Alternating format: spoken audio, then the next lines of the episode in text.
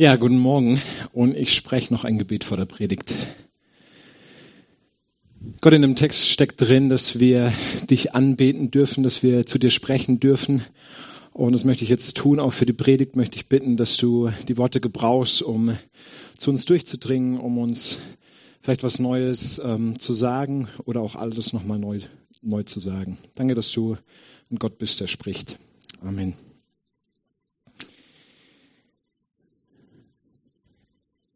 Ja, wir haben heute erneut einen Text aus dem ersten Teil der Bibel, in dem es um eine Gottesbegegnung geht.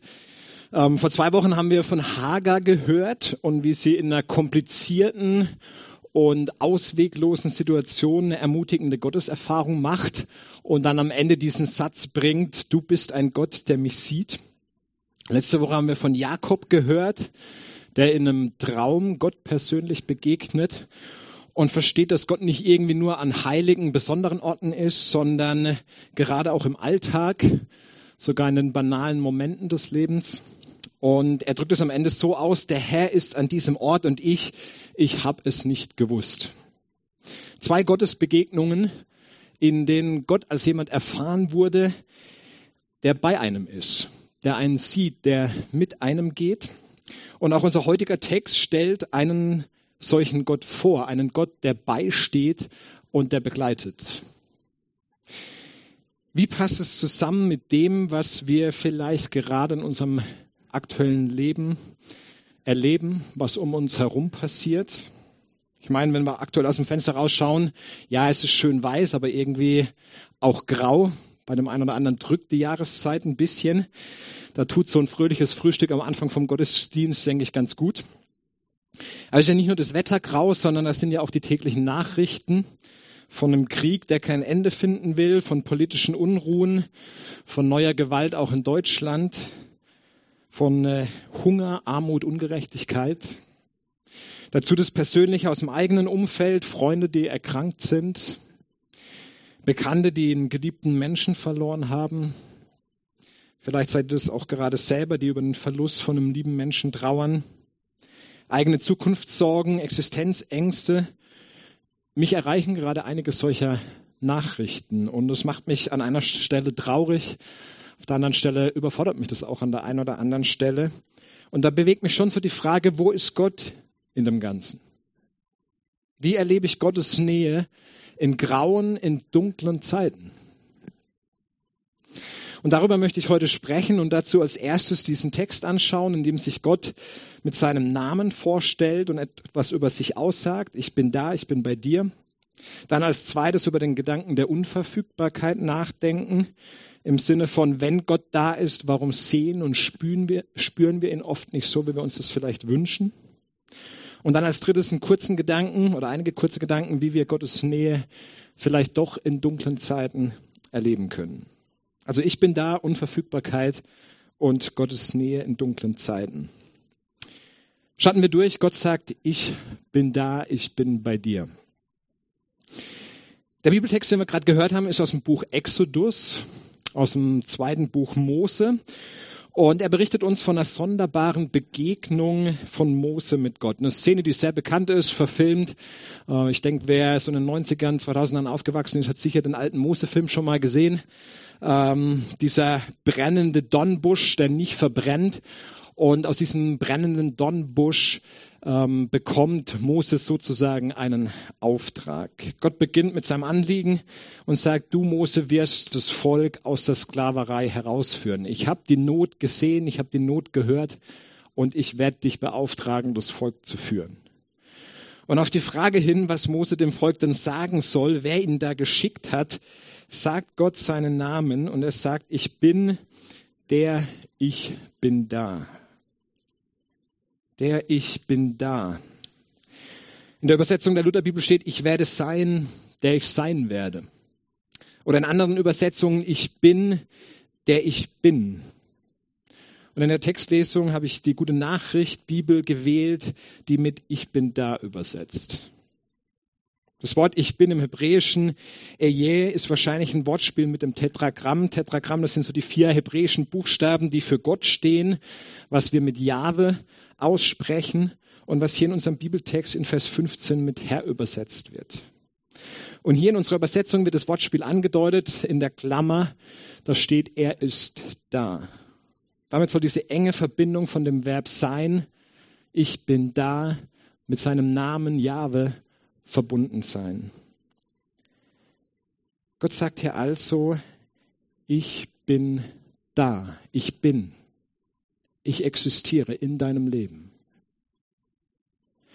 Gottes Name steht aber nicht nur für Existenz Gottes, dass er irgendwie da ist, irgendwo in irgendeinem Raum, sondern Vers 12 verspricht Gott ganz persönlich, dass er bei Moses sein wird, dass er ihm beistehen wird.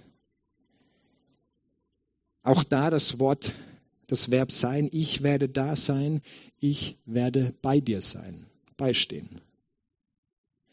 Gott sagt hier also seine uneingeschränkte Gegenwart auch in Zeiten der Not und der Schwierigkeit zu. Und Gottes Name steht für die Beziehung Gottes zu seinem Volk, indem er Mose noch eine zweite Antwort gibt. Er sagt nämlich auch, ähm, dass er der allgegenwärtige Gott ist, der sich bereits den Vorfahren gezeigt hat und der bereits für Abraham, Isaak und Jakob da war. Die Bereitschaft, sich liebevoll um sein Volk zu kümmern und sich auch um diesen Mose zu kümmern, die gehört sozusagen zu Gottes Namen und damit zu Gottes Wesen dazu. Zusammenfassend könnten wir sagen, dass Gott über sich selbst aussagt, ich bin der ich bin, ich bin da und ich bin bei dir. Für uns klingt diese Frage von Mose, was ist sein Name, vielleicht erstmal eigenartig so gedacht, wie ist es mit der Bedeutung von Namen bei uns? Ich würde mal sagen, in verschiedenen Kulturen wird es unterschiedlich gehandelt, äh, gehandhabt. Aber ich denke, bei uns in Deutschland, in unserem Umfeld, da spielt meistens eher so der Klang äh, eine wichtige Rolle. Wie klingt der Name? Klingt der irgendwie gut in meinen Ohren? Oder vielleicht auch bestimmte Namen, die halt gerade sehr beliebt sind, die wählt man dann irgendwann irgendwie aus.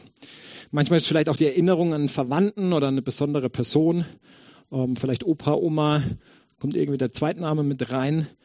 Um, ähm, manchmal, aber mein Eindruck ist eher selten, spielt die Bedeutung von einem Namen eine Rolle. Das ist irgendwie nicht so das, wie wir Namen auswählen. Vielleicht noch, wenn wir irgendwie einen Wunsch für unser Kind haben oder irgendwie von einem Konzept überzeugt sind, dann nennt man sein Kind vielleicht Grace oder Joy oder sowas ähnliches, zumindest im englischsprachigen. Ähm, oder irgendein Ereignis, was einen an ein Kind erinnert. Also ich würde mal sagen, Vielleicht spielt die Bedeutung eine Rolle, vielleicht auch nicht. In den altorientalischen Kulturen, die den Hintergrund für die biblischen Texte bilden, da wurde der Name gegeben, um etwas über die Identität auszudrücken, über die Eigenschaft der Person, oft auch im Zusammenhang mit Gottheiten. Namen waren damals enorm wichtig, nicht nur um sich wie heute irgendwie auszuweisen und gerufen zu werden, sondern weil sie etwas ausdrücken. Wenn also Gott sich hier mit diesem besonderen Namen vorstellt, dann ist es eine ganz starke Aussage von ihm selbst, über sich selber. Er sagt, so bin ich, das macht mich aus, das ist mein Wesen, das ist meine Identität, mit der ihr rechnen könnt. Ich bin da, ich bin für dich. Ein zweiter Gedanke, Unverfügbarkeit. Wenn Gott über sich sagt und uns verspricht, ich bin der ich bin, ich bin da, ich bin für dich, warum hören und sehen und spüren wir ihn nicht immer so, wie wir es gerne hätten? Der Soziologe Hartmut Rosa hat ein Buch über das Thema Unverfügbarkeit geschrieben, in dem er mit sehr vielen treffenden Zeitdiagnosen beschreibt, wie so unsere moderne Lebensform von der Vorstellung und dem Wunsch geprägt ist, die Welt verfügbar zu machen. Wir versuchen, die Welt verfügbar zu machen. Ja, es gibt eine starke Vorstellung, dass die Vergrößerung unserer Weltreichweite, wie Rosa das nennt, dass die der Schlüssel zu einem guten und besseren Leben ist. Weiterreisen, alles irgendwie so nah wie es geht an einen ranholen. Smartphone zum Beispiel macht alle Freunde, alles Wissen, alle Musik nur zwei Klicks entfernt. Und er sagt dann, unablässig versucht der moderne Mensch, die Welt in Reichweite zu bringen. Dabei droht sie uns jedoch stumm und fremd zu werden. Lebendigkeit entsteht nur aus der Akzeptanz des Unverfügbaren. Eine Welt, die vollständig gewusst, geplant und beherrscht wäre, wäre eine tote Welt. Das Problem sei, dass der moderne Mensch Erreichbarkeit und Verfügbarkeit verwechselt. Und das ist dann ganz interessant, er macht den Unterschied ähm, in einem Interview dann zu seinem Buch am Eltern-Kind-Verhältnis deutlich. Zitat, geben Mama und Papa dem Kind immer, was es haben will, wenn es schreit, spielt sich die Beziehung im Raum der Verfügbarkeit ab und das wäre nicht gut für das Kind. Muss ich als Papa gut zuhören? So lässt sich in gewisser Weise unser problematisches Weltverhältnis fassen. Ich glaube, damit Kinder wachsen und gedeihen können, müssen Eltern erreichbar sein. Erreichbarkeit meint eine Grundzugewandtheit, die Möglichkeit, in ein Antwortverhältnis zu treten. Die Eltern hören auf das Kind, sie antworten darauf, aber sie tun durchaus nicht immer, was das Kind will. Meine These ist, dass die Momente des gelingenden Lebens von Glück, von Erfüllung, von Sehnsucht dem Bereich des Erreichbaren und nicht des Verfügbaren gelten. Wir begehren etwas, das uns unverfügbar ist. In dem Moment, in dem wir etwas vollkommen verfügbar gemacht haben, wird es uninteressant. Dann erlischt das Begehren und auch das Gelingen. Unsere Strategie, des alles verfügbar machens ist im Grunde genommen eine, die uns unglücklich macht. Für mich sind es sehr spannende, nicht nur als Vater, auch grundsätzlich sehr spannende und nachvollziehbare Gedanken. Und Rosa sagt dann etwas sehr Interessantes, nämlich, dass der Begriff der Unverfügbarkeit aus der Theologie kommt. In der Theologie beschreibt Unverfügbarkeit ein Grundelement im Verhältnis zwischen Mensch und Welt und zwischen Mensch und Gott. Die Beziehung zwischen Mensch und Gott ist nicht durch Verfügbarkeit geprägt, sondern durch Erreichbarkeit und Beziehung. Gott ist von seinem Wesen her unverfügbar, aber erreichbar. Warum? Weil Gott sich einerseits aus seiner Unerreichbarkeit heraus immer wieder erreichbar macht. Er kommt immer wieder nahe. Die Bibel zeigt uns die Geschichte Gottes mit den Menschen und es geht offenbar um ein unverfügbares Beziehungsgeschehen zwischen Gott und den Menschen. Und auch unser heutiger Text aus Exodus 3 zeigt Gott als einen, der sich zuwendet, der seine Nähe verspricht, weil es in seinem Wesen verankert ist. Ja, da ist eine Erreichbarkeit drin, eine Zusage. Ich bin für dich erreichbar. Ich begleite dich. Im Neuen Testament sehen wir das dann nochmal gesteigert in Jesus Christus, wie der unsichtbare Gott sichtbar wird, Mensch wird. Gott kommt noch ein großes Stück näher. Jesus Christus, der den Namen Immanuel trägt, Gott mit uns. Gott tritt immer wieder souverän aus seiner Unerreichbarkeit sozusagen heraus. Und auch die biblischen Texte, die uns von Gott erzählen, die in menschlicher Sprache geschrieben sind und verstanden werden können, sind sozusagen ein Merkmal seiner Erreichbarkeit. Oder auch das Gebet, das Gespräch mit Gott oder das Schweigen, einfach in seiner Gegenwart zu sein. Auch das ist Kennzeichen seiner Erreichbarkeit. Und trotzdem ganz wichtig, bleibt Gott unverfügbar. Wir können nicht darüber verfügen, beeinflussen, wann und wie Gott uns anspricht oder berührt.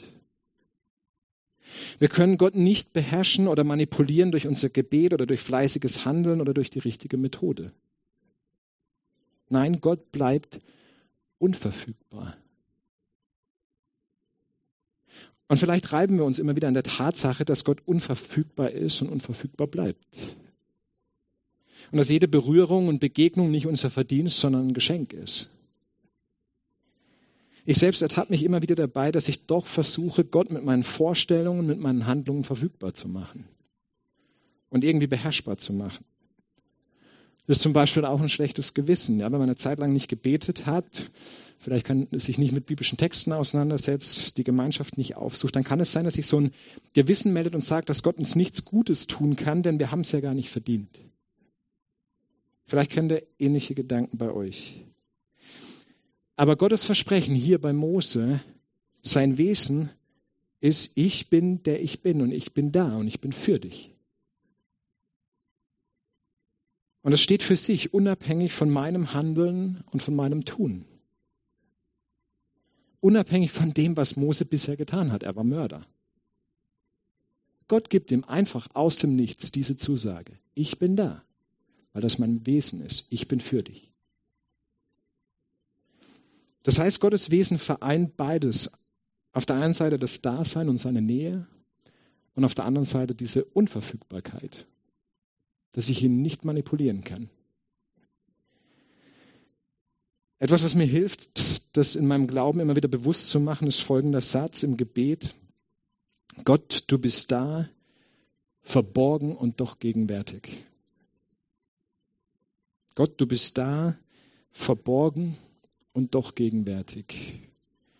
Oder am Bett meiner Kinder, Gott, wir sehen dich nicht, wir können dich nicht anfassen, doch du bist da oder am Bett eines Kranken, Gott, wir verstehen dich nicht, wir sind traurig und wütend, aber du bist hier. Es ist sein Wesen, du bist hier. Für mich ist dieser Satz, Gott, du bist da, verborgen und doch gegenwärtig ein ganz wichtiger Satz geworden in meinem Glauben. Weil er ausdrückt, dass Gottes Unverfügbarkeit nicht Distanz zu mir bedeuten muss was ja oft so der Eindruck ist. Er ist verborgen, er ist undurchsichtig, er ist ungreifbar. Meine Gebete scheinen manchmal an der Decke hängen zu bleiben.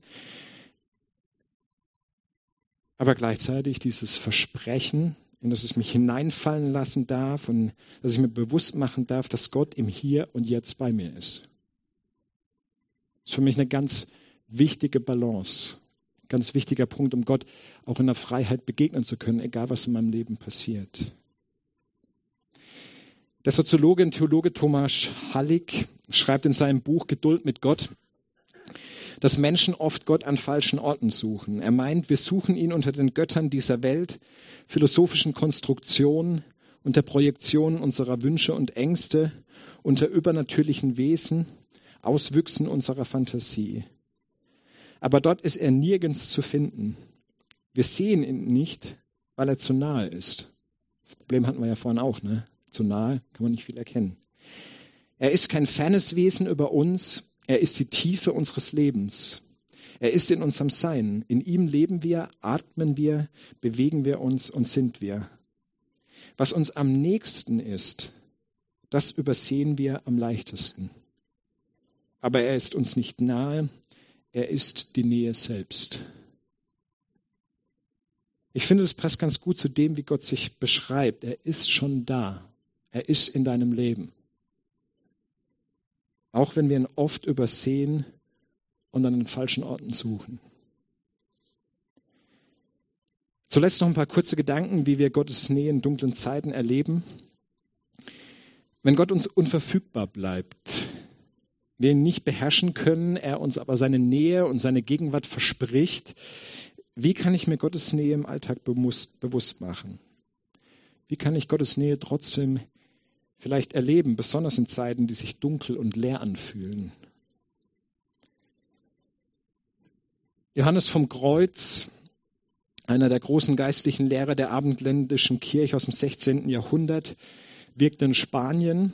Er war ein sehr empfindsamer Mensch und hat durch viele Seelsorgegespräche so einen Einblick in die menschliche Erfahrungswelt bekommen viele Erfahrungen beobachtet, viele Erfahrungen, die er auch selber bei sich selber beobachtet hat, reflektiert hat.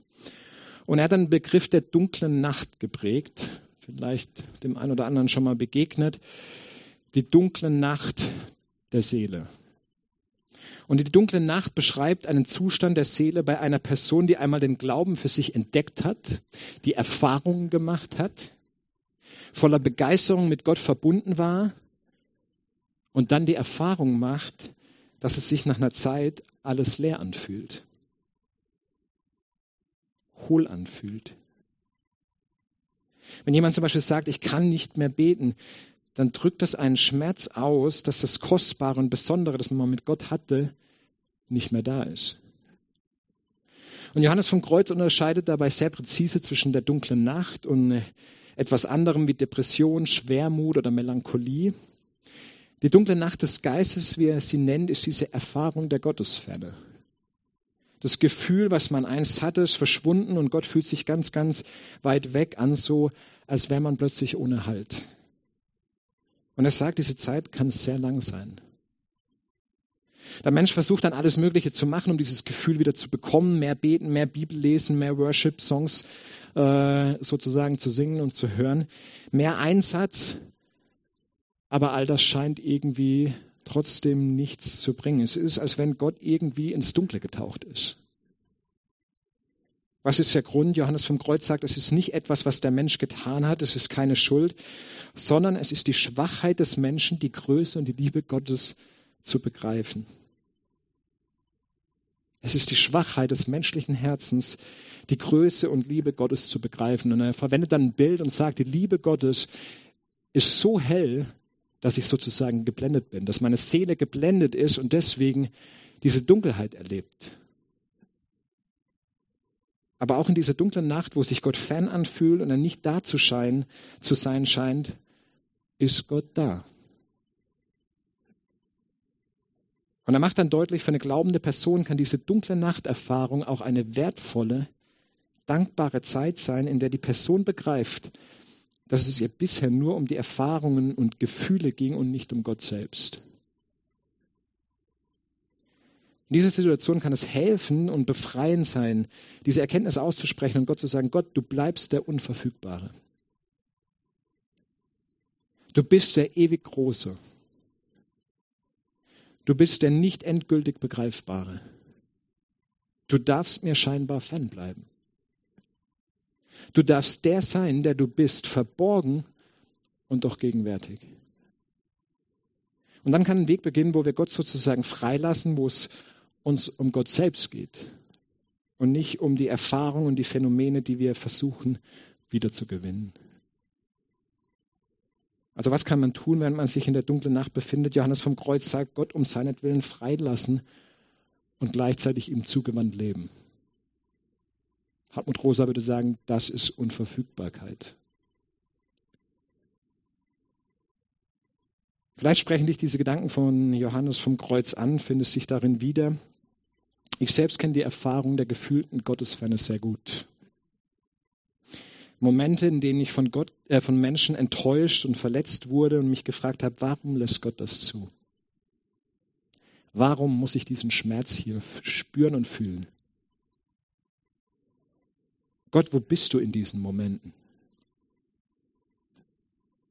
Und da waren auch Phasen, in denen ich nicht mehr beten konnte oder wollte. Ich war wütend auf Gott. Ich hatte das Vertrauen verloren, weil ich ihn nicht verstehen konnte.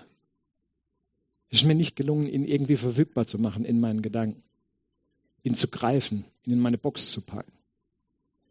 Alles Reden in seine Richtung fühlte sich irgendwie hohl an. Innerlich habe ich zwar trotzdem noch geahnt, dass Gott weiter da ist, aber ich wollte nichts mit ihm zu tun haben und konnte es nicht. Ich konnte einfach nicht mehr sehen, dass er für mich ist, nicht mehr fühlen, dass er da ist. Und was mir dann geholfen hat, es klingt jetzt vielleicht ein bisschen seltsam und paradox, dass ich in eine christliche Gemeinschaft eingebunden bin und in den letzten 14 Jahren auch als Hauptamtlicher gearbeitet habe. Ich konnte mich sozusagen diesen Zusagen und Versprechen Gottes nicht entziehen in Anbetungsliedern, die manchmal ganz weit weg waren von dem, was ich erlebt und gefühlt habe, die ich auch manchmal einfach nicht mitsingen wollte, weil sie sich so fremd und falsch in meinem Mund angefühlt haben. Aber ich habe diese Lieder gehört und sie sind zum Teil zu Momenten geworden, in denen meine unruhigen und wütenden Gedanken wieder zur Ruhe kommen konnten.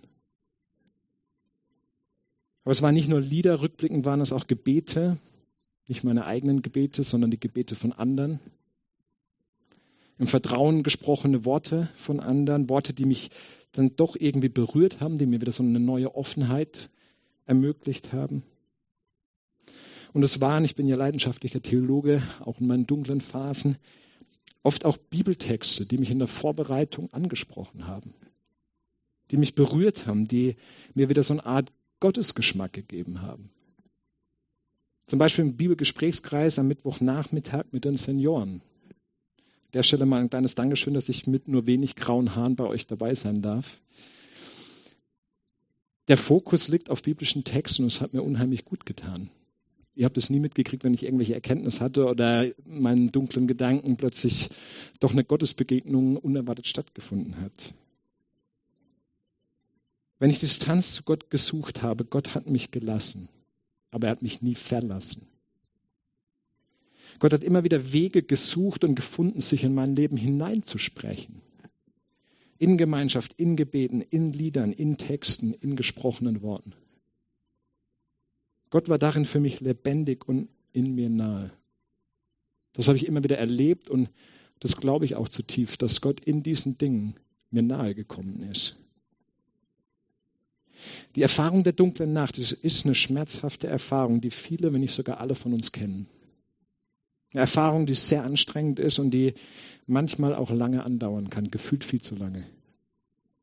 Eine Erfahrung, die manche auch zynisch werden lässt und manche dazu bringt, die Sache mit Gott aufzugeben. Doch ich denke, wir sollten an der Stelle Gottes Liebe und die christliche Gemeinschaft nicht unterschätzen. Gottes Liebe und die christliche Gemeinschaft nicht unterschätzen. Wie gesagt, ich bin froh, dass ich mich dieser Gemeinschaft verschrieben habe, in gewissem Sinne sogar beruflich in ihr gefangen bin. Henry Nouwen bringt es mal ganz gut auf den Punkt. Christliche Gemeinschaft ist der Ort, wo wir die Flamme der Hoffnung unter uns lebendig halten und sie ernst nehmen, sodass sie in uns wachsen und stärker werden kann. Auf diese Weise können wir mutig leben und darauf vertrauen, dass es in uns eine geistliche Kraft gibt, wenn wir zusammen sind, die es uns ermöglicht, in dieser Welt zu leben, ohne uns den mächtigen Dynamiken hinzugeben, die uns ständig zur Verzweiflung verführen. Deshalb wagen wir zu sagen, dass Gott ein Gott der Liebe ist, auch wenn wir überall um uns herum Hass sehen. Deshalb können wir behaupten, dass Gott ein Gott des Lebens ist, auch wenn wir überall um uns herum Tod, Zerstörung und Leid sehen. Wir sagen es gemeinsam. Wir bekräftigen es gegenseitig. Zusammen warten, nähren, was schon begonnen hat und dessen Erfüllung erwarten. Das ist die Bedeutung von Ehe, Freundschaft, Gemeinschaft und christlichem Leben. Ich will Gottes Namen in meinem Leben hören. Durch all die Dinge, die ich eben genannt habe. Und ich brauche die Gemeinschaft, die mich aus meiner einseitigen Perspektive rausholt und mir neu einen Blick für Gottes Güte eröffnet. In der hebräischen Sprache des Alten Testaments, damit möchte ich schließen, leitet sich das Wort Barmherzigkeit von dem Wort für Mutterschoß oder Gebärmutter ab. Und wenn von der Barmherzigkeit Gottes gesprochen wird, dann schwingt mit, dass Gott uns Menschen gegenüber so eingestellt ist wie eine Mutter gegenüber ihren Töchtern und Söhnen, die sie in ihrem Schoß getragen hat, die sie auf die Welt gebracht hat. Und im Buch Jesaja sagt Gott, kann eine Frau denn ihr kleines Kind vergessen? eine Mutter ihren lieblichen Sohn, ihren leiblichen Sohn. Lieblich vielleicht auch, wer weiß. Und selbst wenn sie ihn vergessen würde, ich vergesse dich nicht. Ich vergesse dich nicht. Gott ist einer, der von seinem Wesen her sagt, ich bin der ich bin. Ich bin da. Ich bin bei dir. Ich vergesse dich nicht. Amen.